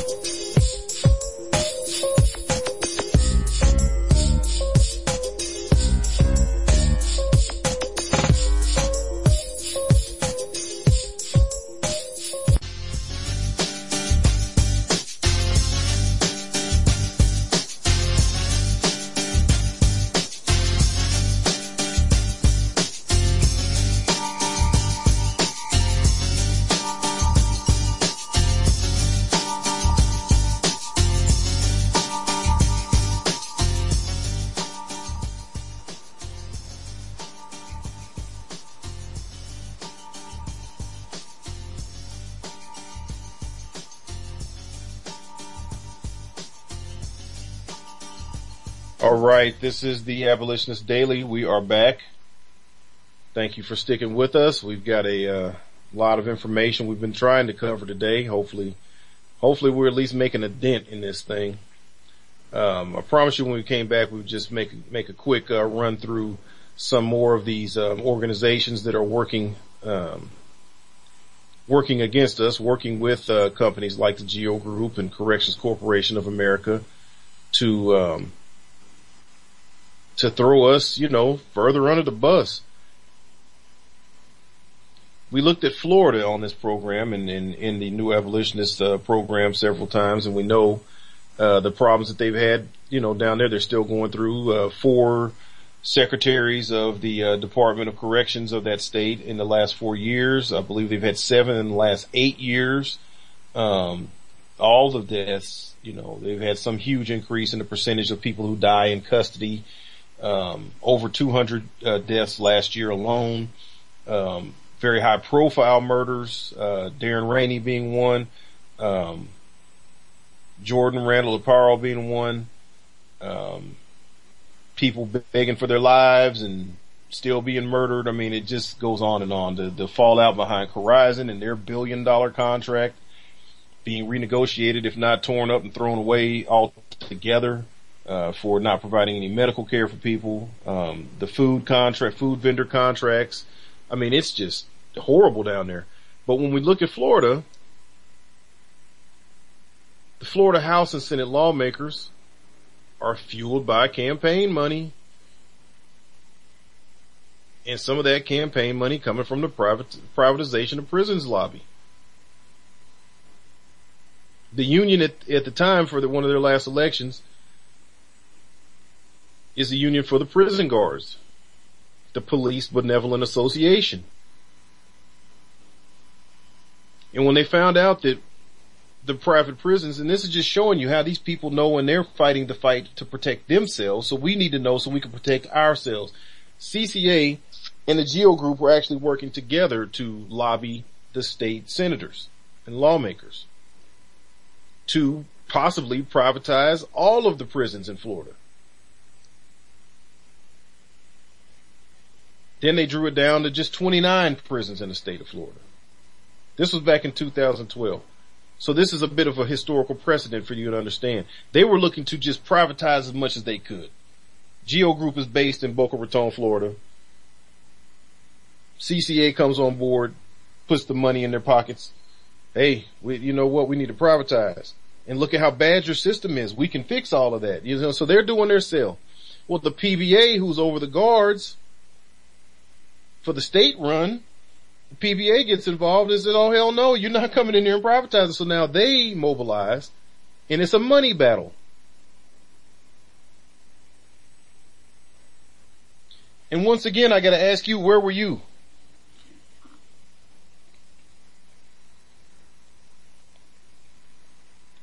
I wasn't there. They didn't invite me.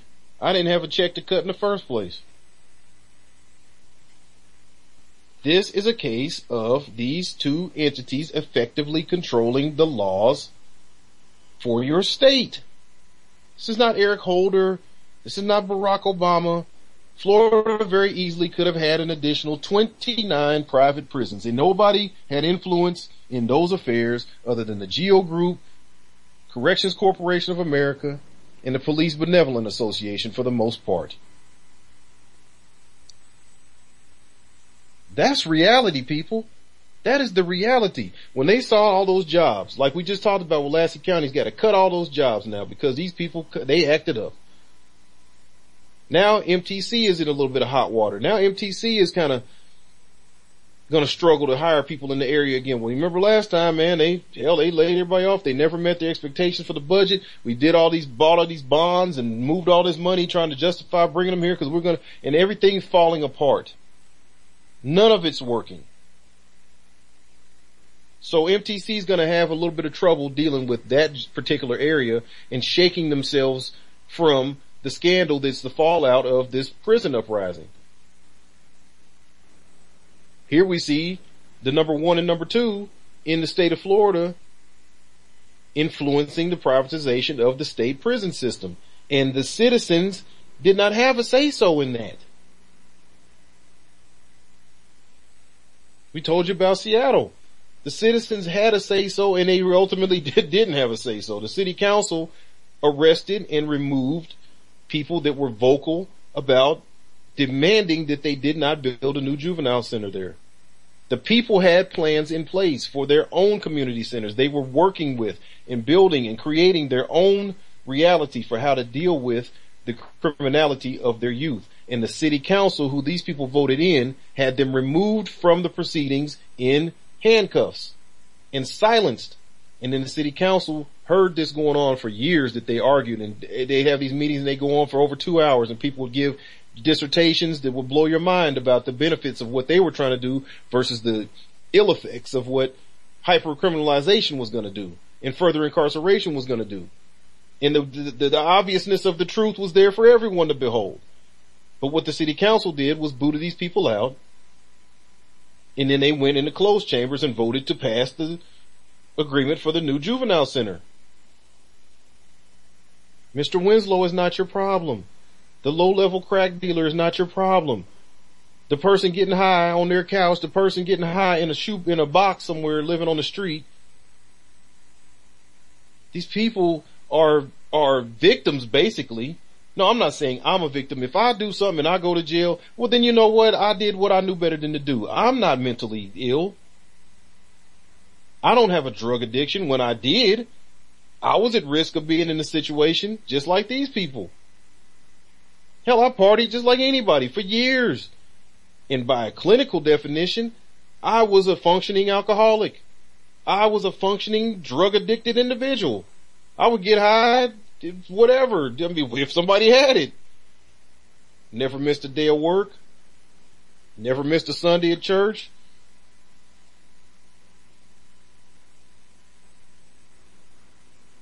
So I had a drug addiction problem. I had an alcoholism problem. I made it through, but that doesn't give me the right to turn and wag my finger at people like Mr. Winslow. The, by the thousands, LAPD just killed a brother on video a couple days ago. Homeless man in, on Skid freaking Row. You can't beg this society any more hardcore than to take up residence on Skid goddamn Row and beg this society to just let me survive somehow.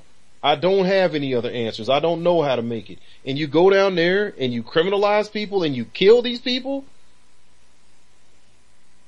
and you wag your finger at these people and you say, well, I'm giving out dinners. I'm uh, preaching in the, in the ministry. I'm giving out toys to the kids. I'm, you're an individual operating against, you're not even facing the, system you're not even operating against the system. You're an individual.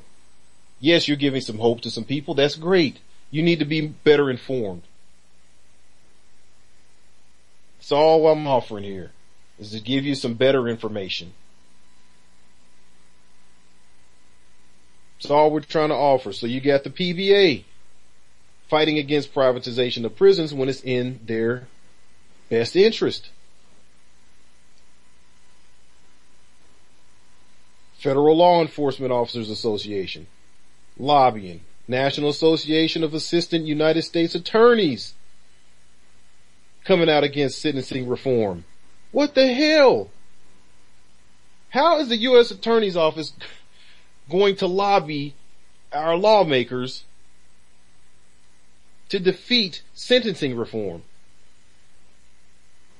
What bizarro planet is this?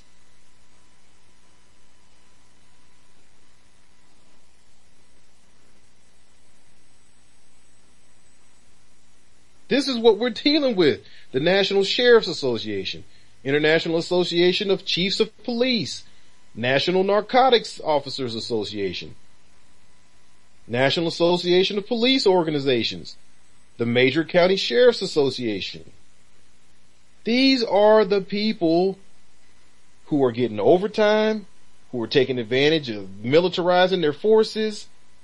Hell, we heard uh, the the clip from Matthew Fogg former U.S. Marshal, and I believe he also worked with ICE or DEA Special Attaché or something like that. Good brother, turned it around, ended up having to sue him because of the way they treated him, racial discrimination, and several others came out of the out of the ranks when he did too because it was all corrupt. But he's now with the uh, with the law enforcement against prohibition, and he, we've heard the sound sound bite where he said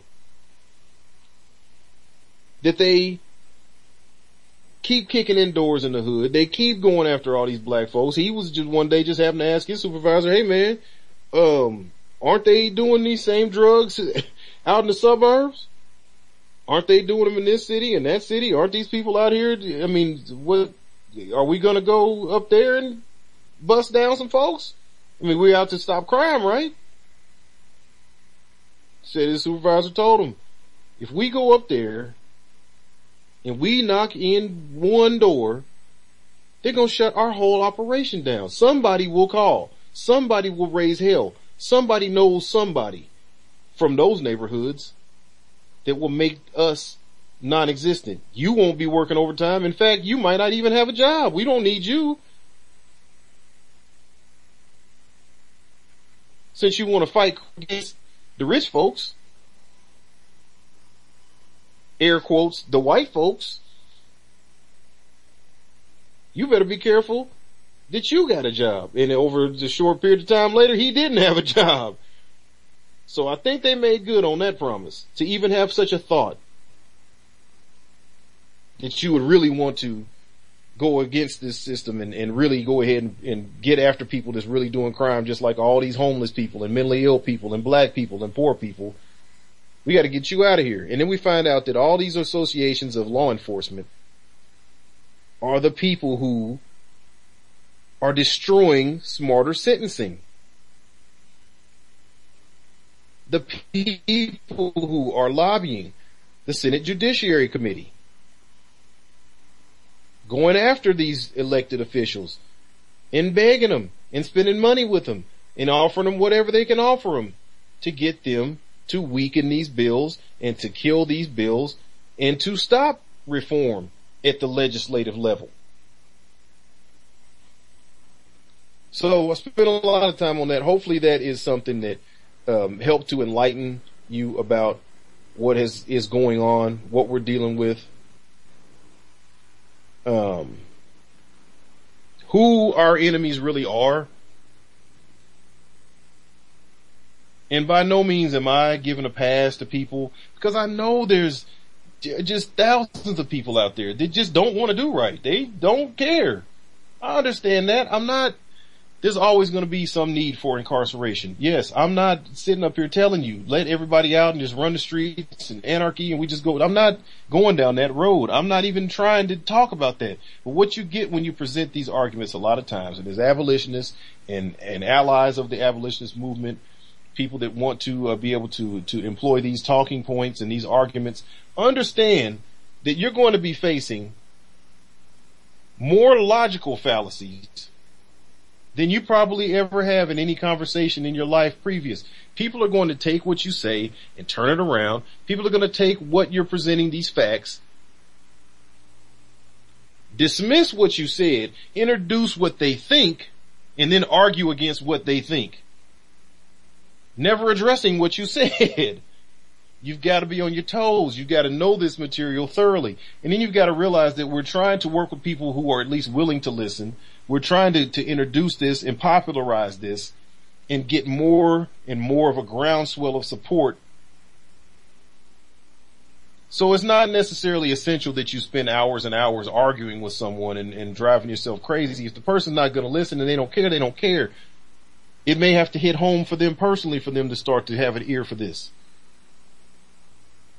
And they may not realize it when their business gets shut down because they can't get contracts. They may never even make the, the, the connection until their business goes out of business because they can't get new contracts. And they, then they finally somebody tell, oh yeah, they contracted with so and so prison downstate. They did what? Oh man, now they may not admit it, but that bell's going to go off. They're going to remember when they had that conversation with you and you told them that that's what's happening. And then they realize and now their boat and their big mortgage and all their lines of credit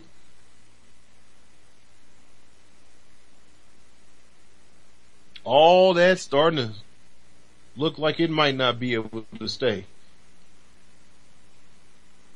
Because the private prisons can undercut you. It was a mattress uh, company, and also in Seattle. Man, I wish I could remember their name. Uh, that that uh, famously undercut, put out of business several uh, mattress companies because they started making them in prisons. And of course it's for slave labor and slave wages. And none of those small businesses could compete. And all those American dreams up in smoke. And it was behind these lobbies. It was behind these associations of law enforcement. It was behind these kind of people. Uh, the Bob Barker Company. That's right. Now I remember. America's leading, proud to tell you, Americans, America's leading detention supplier. Bob Barker. Look it up. No association with the Price is Right guy. At least so they say. These are multi-billion dollar mega companies. And these are hundred thousand member mega unions with mega contributions. But together we are a mega unit. Bigger than all of them. But divided, it's like they say about the hand, the fingers on the hand or whatever, it's just all in every direction. I mean, a slap is not as strong as a punch. See, right now we got the abolitionist movement, new abolitionist radio move to abolish 21st century slavery, abolitionist, uh, the abolitionist daily. We got fingers on the hand and we slap them around all the time. But when you come in and we put these together we make a fist, we can knock it out. So I hope that's something that you aspire to do. I hope that's something that you're listening to this program because that's what you, your intention is in your heart to begin with. Yes, Johanna, I, that's exactly what I live for. I plan to knock it out in my lifetime. That's why I live is because I don't want my children to be living with the possibility of slavery hanging over their heads. Damn that. I don't want my children to inherit this corrupt legal system that's making victims out of millions and millions of people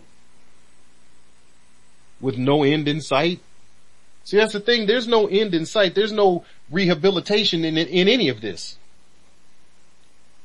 That's just something else for you to get serious about. There's no rehab involved in this. There's no, there's no aspect of this. There's no version of this story that ends with fixing people, that ends with fixing society, that ends with this system ending.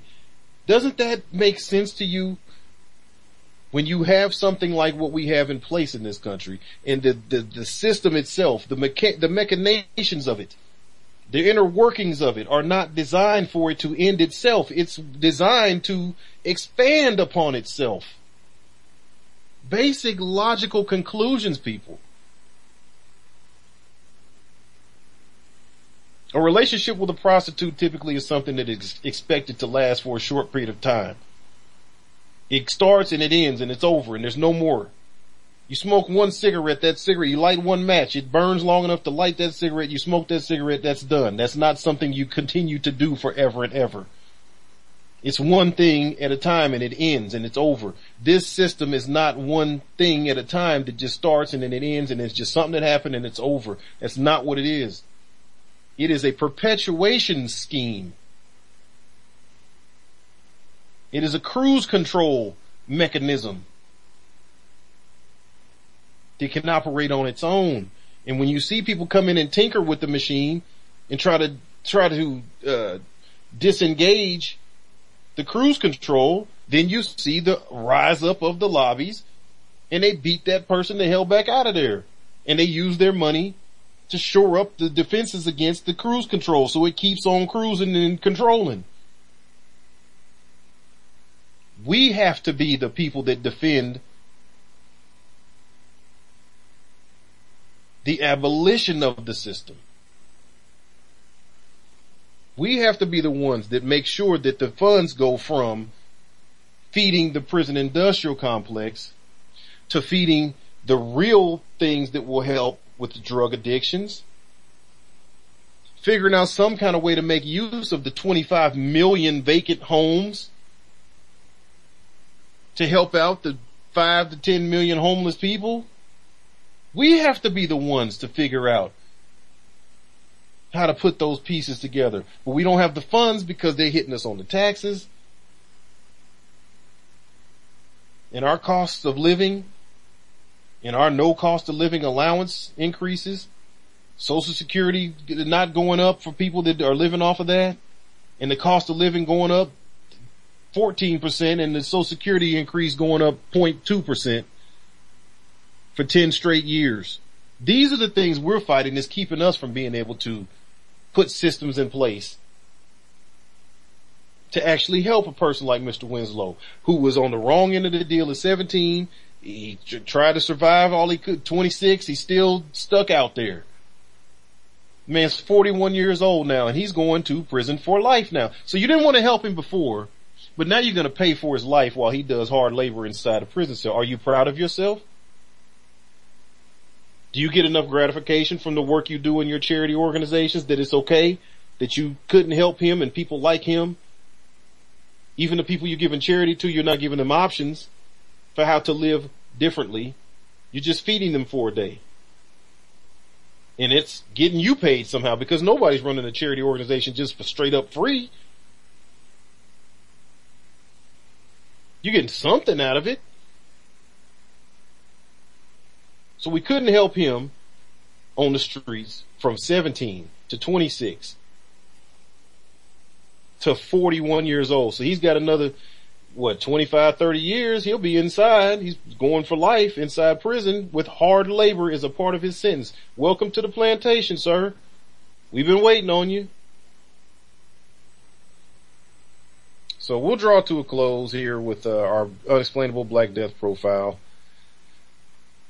a brother that, uh, man, done wrong. Done so wrong. brother named Gregory Towns. He was 24 years old out of East Point, Georgia. And he was tased to death by the police. Says East Point police say that they responded to a 911 call for domestic violence on April 11th when an officer arrived, he con- confronted 24 year old Gregory Towns, who authorities say took off and ran. The department says that they used a taser to try and subdue Towns. But the family filed a lawsuit that says he was tased at least 13 times in 29 minutes.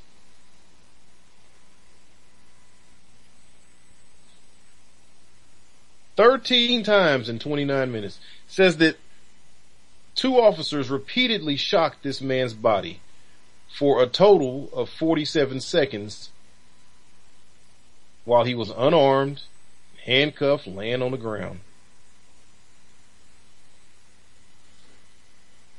So I'll put the link to his story out there. Rest in peace. Rest in power, brother. I don't know what he was caught up in. I don't know what was going on.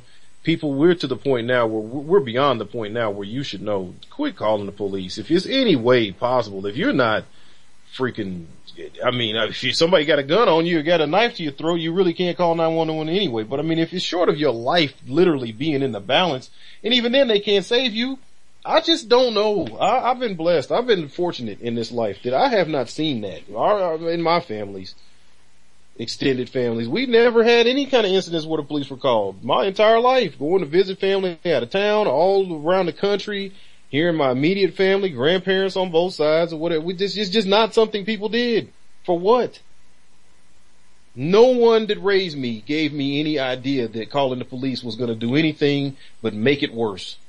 And I'm so thankful for that because now as an adult, it could seriously mean the difference in life and death. I see again and again these unexplainable black death profiles result from people calling the police for their children, young children, having episodes, sisters, brothers, loved ones, girlfriends, boyfriends, grandmas, people with mental illness issues, health problems. And what these dudes come in and do is, is kill people. So I will make sure that that is, that profile is up. And to close out the program, just wanted to give a shout out, basically, for our abolitionists of the day. Just wanted to give a shout out to, uh, Brother Sekou Odinga, who was released after 33 years, uh, late last year actually, um, associated with the, uh, with Spring and our sisters, Assata Shakur. He was affiliated with the Black Liberation Army, the Black Panthers, a freedom fighter in his day and at the height of his strength and his abilities, he was using his strength and his abilities to fight oppression. I'm not here to tell you about his methods. I'm not here to tell you to, get into political arguments about any of those things. I know that the man saw wrong and I know that the man was fighting through organizations that I respect and the record from what I've seen and what I've studied, they were looking out for the best interests of our communities. And in their absence, our communities have gone to shit. Bottom line. You can't argue with that. After the Black Panthers, after the BLA, after the, the Free Africa move, after, after these people were trying in those 60s, 70s, and 80s to help us, once that was gone, look what happened to us. The 80s. The rise of the prison industrial complex, the rise of the modern slavery movement to the millions and millions of people who it now adversely affects, and for the most part, it's people of color. So I just wanted to shout out to this brother. They had a had a um, a ceremony for him uh, here a couple of weeks ago at the Malcolm X Center in Harlem. Uh, just wanted to give him a, a, shout out for his lifetime of service and his love for his community. And even though he was behind bars for over 30 years, he wanted to welcome the brother home and, and make sure that he knew that he was loved and his legacy was appreciated. It was a ceremony titled, um, Love Yourself, Love Your Freedom, the official welcome home celebration of Sekou Odinga. So I just wanted to acknowledge that and uh, give him a shout out as we try to all of the ancestors and the elders and the fellow workers and strugglers and warriors and all those who service and work in connection with us in this abolitionism liberation struggle. That's the program for today. Peace to the abolitionists and death to the oppressors.